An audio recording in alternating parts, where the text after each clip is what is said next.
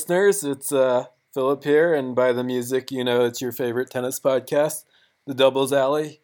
We're back. We haven't uh, recorded in a while, but that doesn't mean things haven't been happening. Um, and one thing that uh, I became aware of this week is that uh, Stefanos Tsitsipas and Daniil Medvedev don't like each other very much, and apparently the genesis of this, I guess, um, I won't say feud, but just dislike between the two is um, a point when Tsitsipas won on a net cord winner and didn't hold his hand up to apologize for it. So, Peter, uh, using that as uh, the benchmark, do you have any petty grievances of your own um, that you just can't believe how petty they are? But they are grievances. yeah. So, um, what that what that says to me really is that is that um, those two just need to gather around a pole on December 30 or 23rd and celebrate Festivus together. Because so more on that story is that apparently so Tsitsipas didn't know why Medvedev was angry at him, but it rattled him a little bit and got him out of his rhythm. And so when uh, when Tsitsipas, next when Medvedev broke Tsitsipas Tsitsipas like screamed at him, calling him a Russian little shit or something like that, and and uh, and then that's how it like really escalated. But um, uh, and apparently there was a point over the summer where they shared a private jet with Nick Kyrgios and had a photo, and all seemed swell in the world, but it was only a, a short-term reconciliation. But um, and on my end, when you presented this question, I, I really had to struggle to think of something petty enough for me to like, um, for like, because it, seems like it has to be a one like a a, an, a specific event. It can't be a sort of like this person did something repeatedly kind of thing, and it has to be like actually petty and lead to just like uh, legitimate, um, uh, legitimate like beef to some extent. And um, I guess I'm going to be quick because mine is of the nerdier variety and it's probably not that interesting. Um, but I, when I was in business school, um, which is a cesspool for petty grievances, just jealousy of who's got what job offer all over the place. Um, I was at a recruiting event for a um, this company called NextEra Energy, and they were branding themselves as clean energy, but they are like a huge builder of natural gas plants. And I'm just so in the middle of the info session, uh, and natural gas plants are cleaner than coal, but they're they're still a fossil fuel that is very polluting. And so then when I was at an info session for NextEra Energy, and they were doing they were saying this, I raised my hand and I'm like, how can you be, are you, are you calling your, do you, do you actually include natural gas as clean energy? And they're like, yes. And I'm like, no, it's, it's not clean energy. It's cleaner energy, but it's not clean. And, um, that, uh, recruiter did not like my, my rebuttal at all. And I just have sort of held a grudge against that company. And, um, as well as the sort of the clean energy people in my class who were at that info session who were then like sort of sucking up to NextEra after the event as well. Wow. Yeah, I mean, that is pretty petty. Um, you were ticked off at them for, I guess, misrepresenting themselves, and uh, and also at your peers for uh, letting them misrepresent themselves. Um, but yeah, my mine my story is that uh, I have a writer friend in France, and I uh, I let this guy read my manuscript, um, and he like gave comments, and we we talked about it, and it was nice. But then I was like, he was he always kept saying, "Yeah, I'll send you mine over in like three weeks." And he just kept saying so basically uh, he he was able to read my manuscript and he just would never send me his. And it just is like so imbalanced when you like share more about yourself than than the other person does. It's uh it just feels like uh yeah it's just like uh it just feels unfair. So i sort of hold a grievance about uh him because i was willing to share uh share my work with him but he wasn't willing to share his work with me Yeah. So on the one hand, um, I see where you're coming from, and I think in in like broader social dynamics, it it has to be a level playing field of like who sh- like who shares and how much people share, or else like a relationship just rots. But um, in that context, it's almost like a professional context where you got more value out of him than he did out of you. yeah that's And why it's sort of petty because it's like kind of dumb. Yeah, yeah, it's kind of petty on my part because he was helpful and he did read the thing, which most people don't do. Um, but uh, yeah, it's it, that's why it's petty on my part. It's like I mean, and it's also petty on his part because he would get value out of sharing sharing his work with me. He's just sort of uh, I don't know, too shy or something.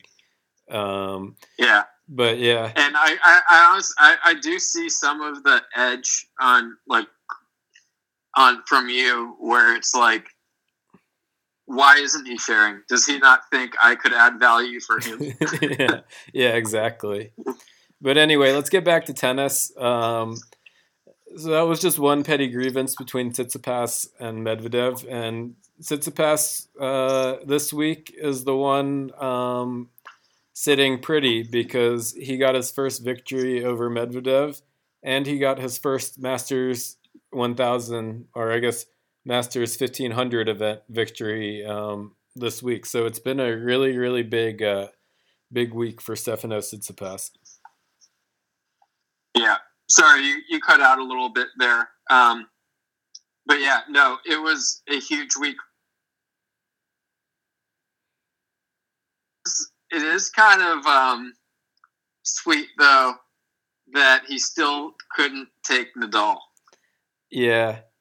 Yeah. What are the odds that Nadal wins this tournament if uh if he had gotten to the sem- if like Sver- if Medvedev had beaten Zverev and Nadal was able to get to the semis? Yeah, uh, I think he would have lost to Federer. Yeah, so do I.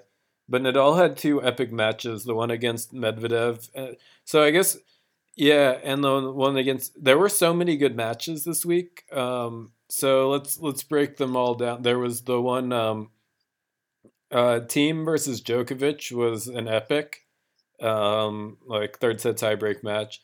And then there was uh Medvedev Nadal.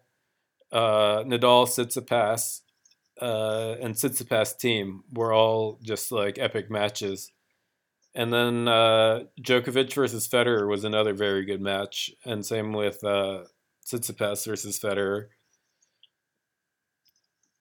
Yeah, it was um, it was loaded. It was it was really fun to watch.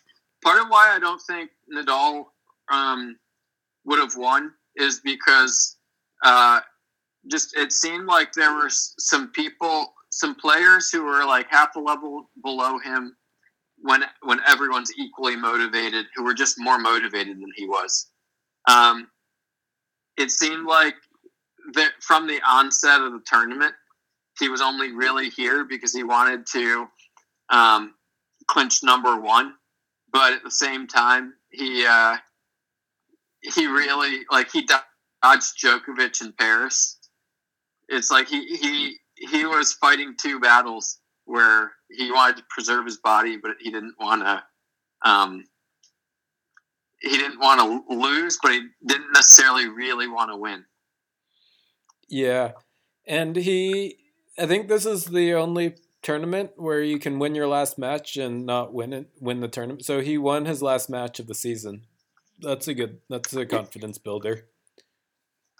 Yeah, it's so weird that he lo- he got crushed by Zverev like that, though. Yeah. Um, but I don't know. Not to not to like hijack this as a Rafael Nadal podcast, but um, No, like the the tennis quality was very high. It it um it was encouraging for like the future generation and all. Um, I think uh, even though Djokovic was one and two, um, both guys who beat him had to play so well to beat him. Um, yeah. It's clear that he's still considered the best, and um, the fact that is guys have to like, Djokovic? Wait, that Is Nadal considered the best, or is Djokovic? Who do you think the guys in the locker room fear more? Djokovic. Yeah. I mean, who do you, who do you think? Yeah, I think Djokovic. But yeah, you were saying like it's still clear that Nadal is considered the best. Oh no, I, was- I think Djokovic. Um, Yeah. It's it's clear that he's still considered the best because you have to sort of have like out of your mind a Thiem playing his A plus game and like Roger Federer playing his A plus game to like take him down. Yeah. Agreed. I mean, he had a really good end of year, um, winning Paris, and um, he came pretty close to taking that number one ranking. But yeah, how how important is the number one ranking? Do you think? Um, is it just important to not be number three, like to be either one or two? Is it sort of like a legacy thing? where it's like okay and Nadal has his fifth end of year number one ranking that'll like just be another notch on the belt for the all time the greatest of all time conversation or what what, what do you think it really means I, I think it is a notch on the belt for the goat race. Um, I was really happy that Nadal was able to secure it. Um, I wouldn't have been totally bummed if he couldn't have, but uh, I mean, I look at the ultimate tennis uh, goat whatever.com um, site, and they give they give eight points for a year end number one. Um, and so I'm just like, all right, nice. And Nadal's going to get those extra eight points. Um, and both him and Djokovic are closing in, in on on Federer. Um, yeah, I think in terms of like uh, in terms of how it affects you at in tournaments, um, I think one or two, like there is very little difference. Maybe I think it even depends on the tournament for like who has the better schedule. Like yeah you want to you want to play the first day so you have more rest like throughout the exactly, tournament. exactly, and that's like tournament dependent. I think. Yeah Um, and, but yeah, I mean, I don't think it's really that important. Um, I'm, I, uh, There was one important ranking shift uh, this week, which was Thiem moving ahead of Medvedev. So now Thiem is number four in the world, and Medvedev is five. And this is important because there are not many events between now and the Aussie Open. So like Aussie Open seeding, um, he won't have to play one of the big three until the semis. yeah, that is big. Um, and that actually is tough for, actually, no, that's actually, so Federer, I, I had no idea, but he's two and five against Thiem. Like Oh, I didn't know Federer has a really tough time against Thiem. He has a And, tough uh, team against Thiem.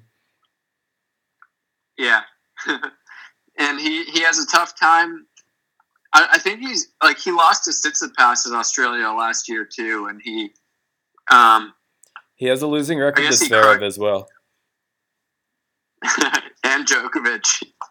Yeah. Um but he's had Nadal's number a little bit the last year, the last few years. Um but I, I just think uh it's probably good for Federer too that Thiem got the fourth the fourth rank. Um I wonder how Federer Medvedev. uh, How do you know what their head to head is? No, I can I check it. think Med, I think Medvedev has beaten them this year. Um, I'll check it right quick. Uh, let's see, Federer, um, Medvedev.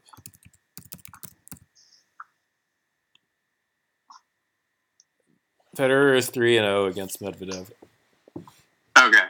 Yeah, so this is really good for Federer actually, because it means that in a quarterfinal of a big tournament, um, it, there's less of a chance he'll play Thiem, uh, or Tsitsipas, the two guys in the fourth five through eight range who who have given them problems in the past. Um, so one of the one one of my realizations. So I guess we we're sort of like brushing over this tournament. It's been a lot of good matches. I'm wondering, a, um, do you have any like just observations from this tournament? And B, um, do you think the best player won? Um, and uh, depending on how you answer that, and uh, more broadly, do you think that this tournament is easier for the best player not to, for the winner not to necessarily be the one who played the best than a traditional style tournament? Um, I mean, okay, I think um, I guess general observations. Uh, one is that I think Zverev is starting to play better. Um, another is that uh, Berrettini didn't uh, really demonstrate that he belonged. Um, even though he did have that win against Thiem, it was after Thiem had already qualified for the uh, next round. Um, Medvedev just he's really good when he's when he's at the top of his game, but he uh, he can really unravel mentally, um, and that sort of showed in his performance against Nadal. Um, and then it sort of continued into the Zverev match where he was just never able to like. I feel like he had a hangover from that Nadal match against Zverev. Um, and yeah, as for the best player, who was the best player? I mean, Tsitsipas was probably he was probably the best player this week. I mean, Nadal did beat him, but if this were a normal tournament, um, Nadal would have lost in the first match to Zverev because Nadal just didn't have it. Um, Nadal didn't have it in his first match. He wasn't ready at the at the beginning. I mean, Nadal's top level uh, was probably higher than Tsitsipas's. I mean, Nadal did beat Tsitsipas, but uh, I mean, when you talk about totality of all your performances, Tsitsipas beat Federer, Federer in two sets, uh, won an epic final against Thiem, uh, and won all his matches against except the one against Rafa, and he was in a tight three sets against Rafa too. So yeah, I think the best player did win. Um, what do you think? Yeah, I think the best player did win. I think that in a normal tournament, though, Rafa usually does start off slow, but he's able to because he plays shitty first round opponents.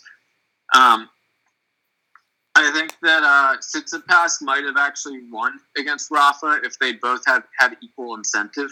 Like since Tsitsipas was already into the next round, um, this tournament's just really good for him.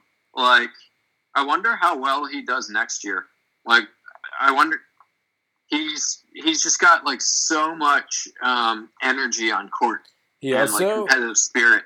He's really good at. I think I've noticed three things about his game. First, he's one of the best volleyers I've seen on tour. Like he's probably as good at net as Nadal is, which is and Nadal's the best top ten player at net I've like ever seen, um, and so that's a huge compliment. Uh, the second thing is that Tsitsipas, one thing he's really really good at is um, he's good at hitting um, positive shots off of awkward balls, like awkward balls that are like sort of tight, like inside on your forehand and that kind of thing. He's good at getting depth on it. Like uh, he's good at not um, panicking and like going for broke on a ball he shouldn't be going for broke on. And then uh, the third thing is uh, he's really good at um, dipping the ball into court on like angles. So he, there were just so many balls that it looked like would go out, but his like he had just the right amount of topspin on it, and that's sort of Nadalian as well. Yeah, he, so a few more things. He's also an excellent mover, and sort of to your last point about just how he sort of the angles at which he dips the ball in. Um, he's he just hits a really heavy ball that is really hard to do stuff with. Like he just doesn't give the opponent much, and and um, I also think he's got there's a little bit of he's sort of a hybrid of Nadal of like Federer, um, Nadal, and Murray because with for on for Nadal he's it's not just the like top spin and the and the heavy shot it's also the competitive spirit for Federer, it's the one-handed backhand. It's kind of the style, um, like the way he flows. And for Murray, he's got a little bit of cat and mouse to him. Yeah, I Murray was like he, one of the best movers ever. Especially, yeah, Murray was like six four, yeah. and Tsitsipas is six five. They're for for guys as big as those two, they're just like so fluid the way they move. Yeah, I, I just I, I, he is really just the real deal. The way we were hoping that others might be the real deal, um, and he'll, he'll be a force to be reckoned with. I so on the on the flip side of things, his rival uh, Medvedev, it is. I do wonder if if um, Medvedev is able to sort of regain the mojo in to the extent that he had it um, and sort of build on this year. If I were to bet on um, whether they, uh, on those two guys, whether they will improve upon this year's ranking or or not next year, I I bet that Tsitsipas will and Medvedev won't. I think it's just, just Medvedev it's, had, it's hard to say. Had like, that like Medvedev had that long like streak, but sort of um, Tsitsipas was up and then down and then up and then down and then up. He's he's had those kind of like highs and lows, so you sort of know where his equilibrium is. I think that's I think that's an overreaction to one tournament. Um, Medvedev uh, has like shown he's just a next level athlete. Um, I'm not sure how much like surface played into this. I guess since this was a fast court and Tsitsipas is a great clay court player as well, so like Medvedev might have been better suited for this tournament. Um, but I I do think uh, I think this was a one tournament blip for Medvedev. Like he won Shanghai, he won, he was U.S. Open finalist. He he was like pretty much unbeatable during the summer. Um, he, he, he lost first round in Paris too, though. I think he was just sort of coming back down to earth. Yeah. Um, who knows? I mean, I, who would you bet on having the better Australian Open? Uh, Tsitsipas. Yeah, I think I think it's even. I, I wouldn't bet on either. I would give the slight edge to Medvedev. Yeah. Um, and so but yeah, in terms of your your other takeaways, I just generally agree. Uh, Zverev, he he just there were times he looked really good.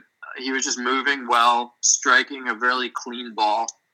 Um, but I guess and so uh, yeah. So I guess unless you have more to say about this tournament, um, let's let's sort of uh, progress to a uh, sort of a year in review kind of yeah. our initial thoughts. Yeah. So, what surprised you?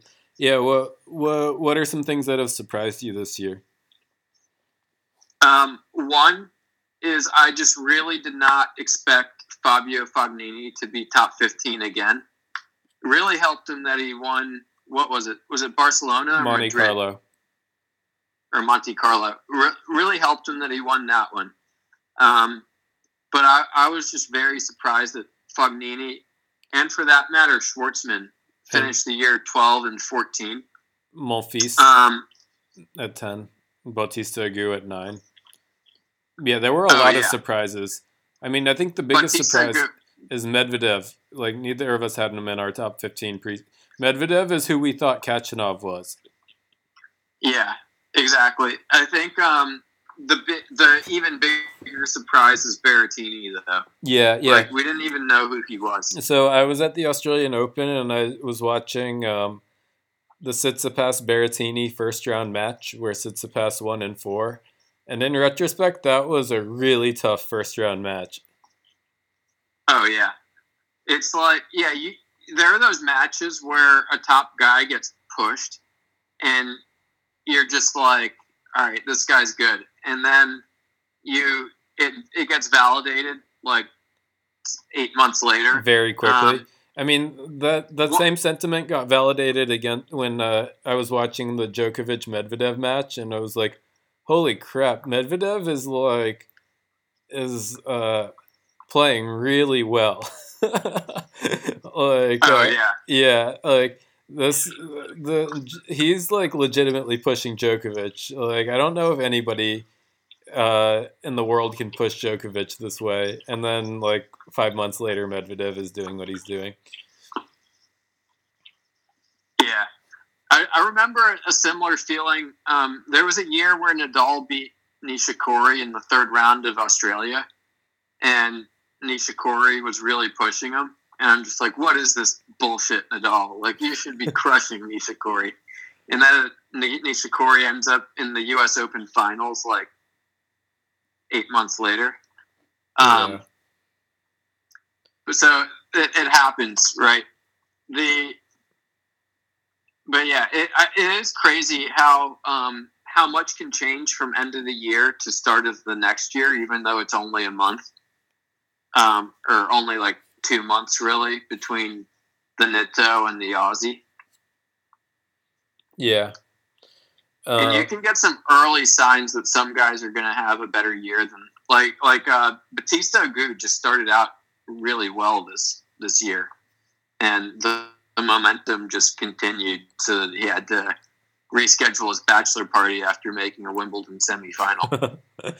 yeah, um, so Mark's right-in question is, uh, who do you think the comeback player of the year is? Um, and I have my answer. And so the options he gave were uh, Bautista Agut, Tsonga, Stan, and Kyrgios. Um, and my answer is neither of none of the above. Uh, do you have an answer? Uh, comeback player of the year. Um, I don't know why I would give it to Kyrgios. yeah. Um, he might even be the answer for the opposite. Yeah, the biggest disappointment. I mean, he's perennial biggest disappointment. I think it's got to be Stan by default. I mean, for me, it's Andy Murray. He won in Antwerp after having career-threatening hip surgery. Yeah, yeah, it could be Andy Murray. It's just like he still had like really up and down results, and uh, it's got a long way to go until he's his real self. I just, uh, yeah, I mean, he's he's he's worthy, but it's just um, another one. Like is- I think he's a, I think he's a prime candidate for next year's comeback player of the year. Another one is Rublev. Oh yeah, that's a great one. Yeah. Uh, yeah, let's let's go with Rublev. Yeah, I wonder if Del Potro comes back next year as well. That's another candidate. Um, but anyway, what are what are some other um, superlatives we can give this year? Um, so, in the grand scheme of things, Nadal, it was Nadal's year because he gained two slams on Federer and one on Djokovic. No, no, and he, he held he held even with Djokovic. Yeah, yeah, yeah. And so I guess how did this year affect the goat debate? I think the, um, the biggest match for for that was the Wimbledon final, of course, with Federer and Djokovic. Imagine if Federer had won yeah. Wimbledon. Exactly. Uh, that was the biggest match. that was the one where it could have gone either way, and it just um, Federer got unlucky. Like he had two match balls. I think uh, um, luck evened itself out though because Djokovic got extremely unlucky with the the weather in the semifinals of uh, Roland Garros. Remember how it was just like absurdly windy, like so windy that uh, it's hard to believe they were hitting tennis balls. And if it hadn't been like that, yeah, he probably would have beaten Thiem, and Rafa might not have won the French Open. Yeah, but I think I think um, I think Rafa would have beaten them. The so, but who knows? Yeah, that was a little bit unlucky, but it was unlucky for both players, though, right? It was like Thiem had Thiem was playing in the same conditions as Djokovic was. Yeah. The, uh, the um, but yeah, I mean, I think Rafa was probably the big winner because uh, that U.S. Open was honestly just a gift. Yeah. Um, and now, and now, now he's only one away from Federer.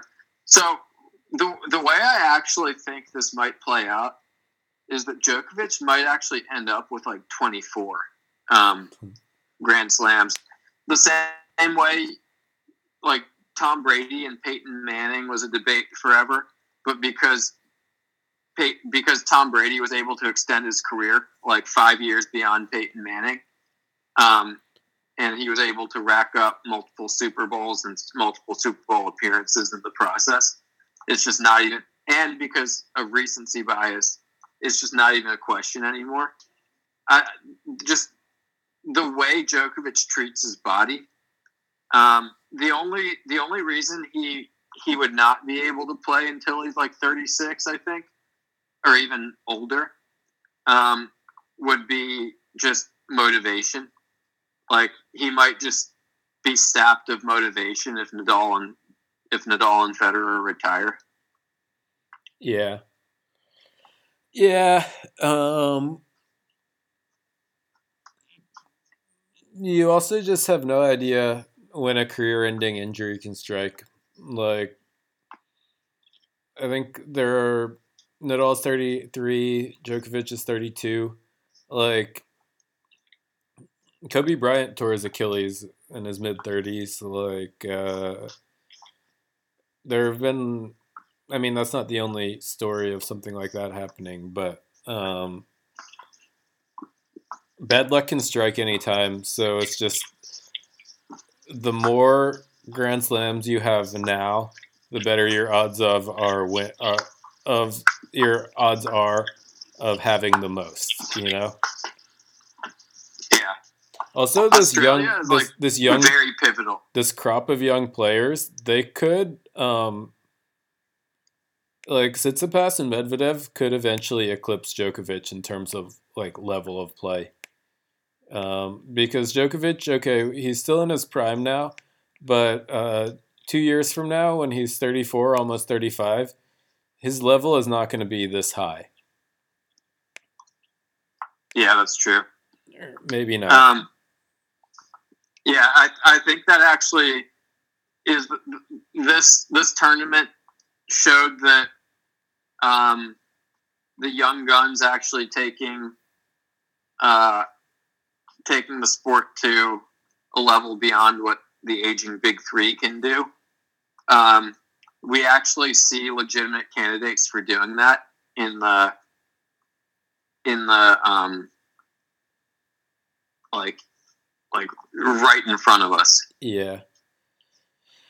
Like Medvedev and Tsitsipas could could legitimately be beat them, and we could get some sort of like old Sampras years where he's just like hanging around and kind of sad for two years, and then like he he has a he has a um just like, like just like a re resurgence of his youth. Yeah. Um, it's like like old Duncan. Like I think uh, there will be that phase of the big three's careers where they're not real contenders, like every time, but they can have their weeks. Yeah. Like how Tommy Haas, when he was 40, still won Halle. yeah. Or he beat Federer in Halle. I forget if he won it. Um, yeah. Um, sort of like how Tiger Woods is now, actually. Have, winning that Masters, but being crap in most tournaments. Um, yeah, that's true. Yeah. So, uh, okay, so we've talked about the big three. Um, we've talked about, I guess, surprises. Who are the biggest disappointments this season? Biggest disappointments. Um, I feel like since or uh, is that like every year. Yeah. It, Sh- Shapovalov was like almost in the discussion, and then he had a pretty awesome last few weeks. Yeah, Um, he ended up 15 now, in the world. now, yeah, that was your prediction. Was it? Um, di- yeah, you predicted him at 15. Oh, solid. Um, you're then uh, Dimitrov really saved himself. Oh, speaking of Dimitrov, biggest disappointment was definitely Jack Sock. yeah. Dude, Jack Sock doesn't have a single ranking point now because he lost in the first Yeah. round of both challenger events he played. He's like off he's he's number 3004 in the world or something. He has That's so sad. Jack Sock Like, what the and fuck happened? Jack Sock and you have the same number of ranking points. I mean, My he's still a great doubles player. He was still in Laver Cup. yeah, what the fuck? Like, He is literally starting How- from scratch this year. I really don't get it. Like, um, But yeah, Dimitrov yeah, really saved himself uh, with his U.S. Open result. Another disappointment is uh, Tiafoe. Like, especially after that quarterfinal in the Aussie. He took his Aussie Open result too seriously. I felt like Yeah. he like got to the quarters of the Aussie, and now he's just like, "All right, I can chill. This is how it's gonna be every tournament." And he couldn't chill. Yeah, it's like he felt like he made it. He counted his chickens. Dude, a big disappointment for me was uh, Marin Cilic. He's 39 in the world. Yeah, Cilic had a tough one. He's got to be unseated. He could be. There, there are going to be some just like landmines in the draw in the Aussie Open. Yeah, There's going to be. There's going. I don't know if Cilic even really counts because he's a little washed. But there's going to be Murray. There's going to be Delpo. There's going to be Cilic. There's going to be. I don't know. I'm sure a few others. Coric is also one we were very high on at the beginning of the season. Like we thought he was going to be top 10. He's 28 in the world. I mean, he had injuries, Yeah. but still. Um, Lucas Pouille, he got, made the semifinals of Australia and ended up 22 in the world. Um, I mean, Kyle, Kyle Edmund is just. I guess I think I think partly is just he just had a weirdly good year last year, but he's like he's he. I think he got a little exposed this year just for being slow. yeah, he's number 69 in the world. Marco And, um, is another one who he was top 20 last year. Yeah, but like no one ever did. People really think he was legit top twenty. Um, Oh, another big, think- uh, big, uh, big surprise. Ivo Karlovic, forty, almost forty-one years old, still top hundred in the world. wow, he has he has a game that age as well. yeah. Apparently, he's playing a challenger event in Houston this week. He's in the finals. Um, I didn't realize Air Bear was good at singles too. Sixty five in the world. yeah. Um, he has his tournaments, but uh, Lopez Lopez isn't bad either. Another He's a good old old guy. yeah. He didn't he win Queens? Yeah, Yeah, so one tournament is propping him up. Um, that happened to Nicolas Mahut for a few years when he would win 's-Hertogenbosch. Um, so another one who should be disappointed, um, but who I'm not disappointed by, uh, is uh, Milos Raonic, 31 in the world. I'm not disappointed by him because I don't like watching him play. So the lower he is, the less I have to watch him play. But like we thought this was going to be a, a, comeback year for him. Uh, he ended up doing worse this year than he did last year. He's now the number three ranked Canadian. Yeah, that's uh, and he had a really good he had a really good Aussie Open. So there were three guys who had great Aussie Opens and just torpedoed after that. Um, with him, uh, Tiafoe, and um. Another one who is who uh, his his year is a little more excusable because it was injury ridden, but it was still really shitty for him. Was uh, Kevin Anderson? Yeah, and Hyeon Chung. Yeah, uh, there are going to be a lot of landmines in the Aussie Open. Like, imagine getting a draw where you have like Murray first round, Delpo second round, um, or or um, Kevin Anderson like first round. Another one. Who, who's the person you would least want to have in the first round if you were a seed? Probably Andy Murray, um, or Cilic maybe, because I don't think he's totally washed yet. Um, another one I just don't want to see in Australia is Reilly Opelka, number thirty-six in the world. Uh, oh yeah, yeah. If his serve is on, there's nothing you can do. It's like him and Isner have like a pretty funny head-to-head. I think like something like their last twelve sets have been tie breaks. Yeah, Opelka is just Isner Jr. Yeah, but with more potential. He has like smoother strokes. At least his backhand looks looks like it has a higher ceiling.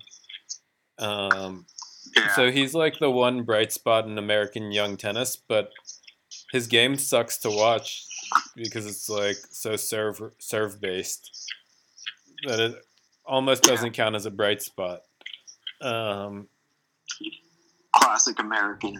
I guess Taylor Fritz is 32 in the world. He had a decent season. Um, he's ranked higher. Yeah, he's ranked higher than Opelka, and they're like pretty much the same age. Yeah, Fritz is two months younger. Um, yeah, and so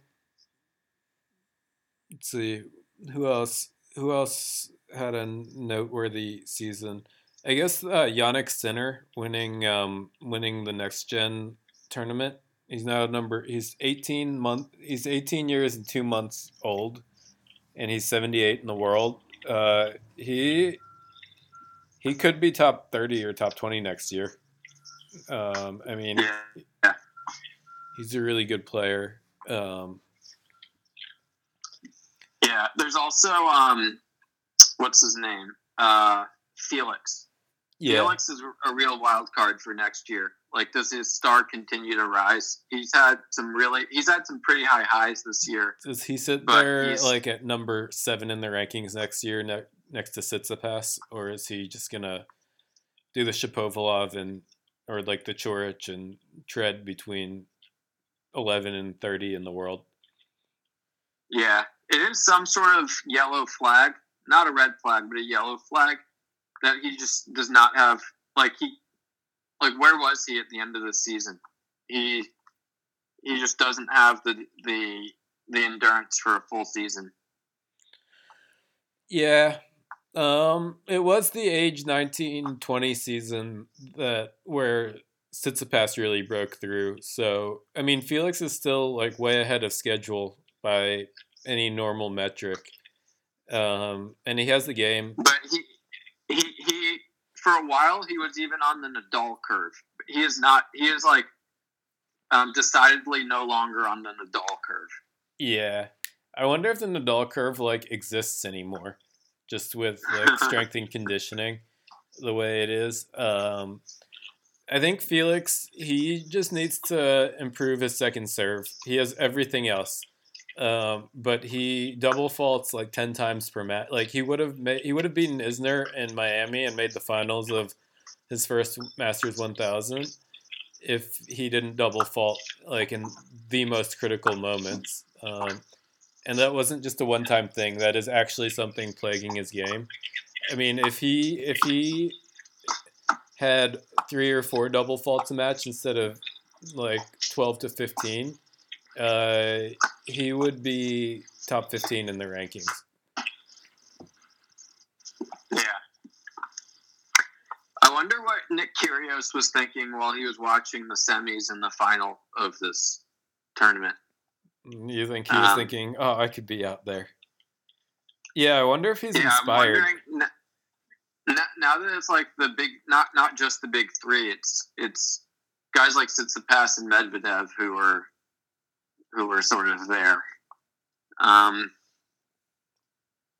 Yeah, I you think he he's was like motivated. eating cheeseburgers, or do you think he's like, okay, this is the year I'm tr- gonna train? I think it's a mix. I think like there are some days where he's just like, all right, like I'm gonna focus now, and then like the very next day he'll be like, fuck this. Yeah, I've been burned by him too many times. I'll believe it when I see it. I do think he has a career in broadcasting though, just because he's um, he he really does have like an actual brand behind him. And so I don't think he's ever gonna be like screwed money wise, or just like, yeah, I think he'll be. I think he'll be part of the tennis world for his whole life, but I think he will regret. He might not. He might not want to be.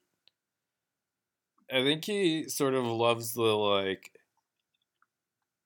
Twitter media angle of it. I think he would love to be like the next McEnroe, just spinning narratives. But Yeah. I I think he's also gonna regret how he's squandering his talent. Anyway, um, I think. I, I think his his mental issues. He probably has real mental issues. Yeah. Um. Like he's probably at least a little bit bipolar. He's probably. Uh.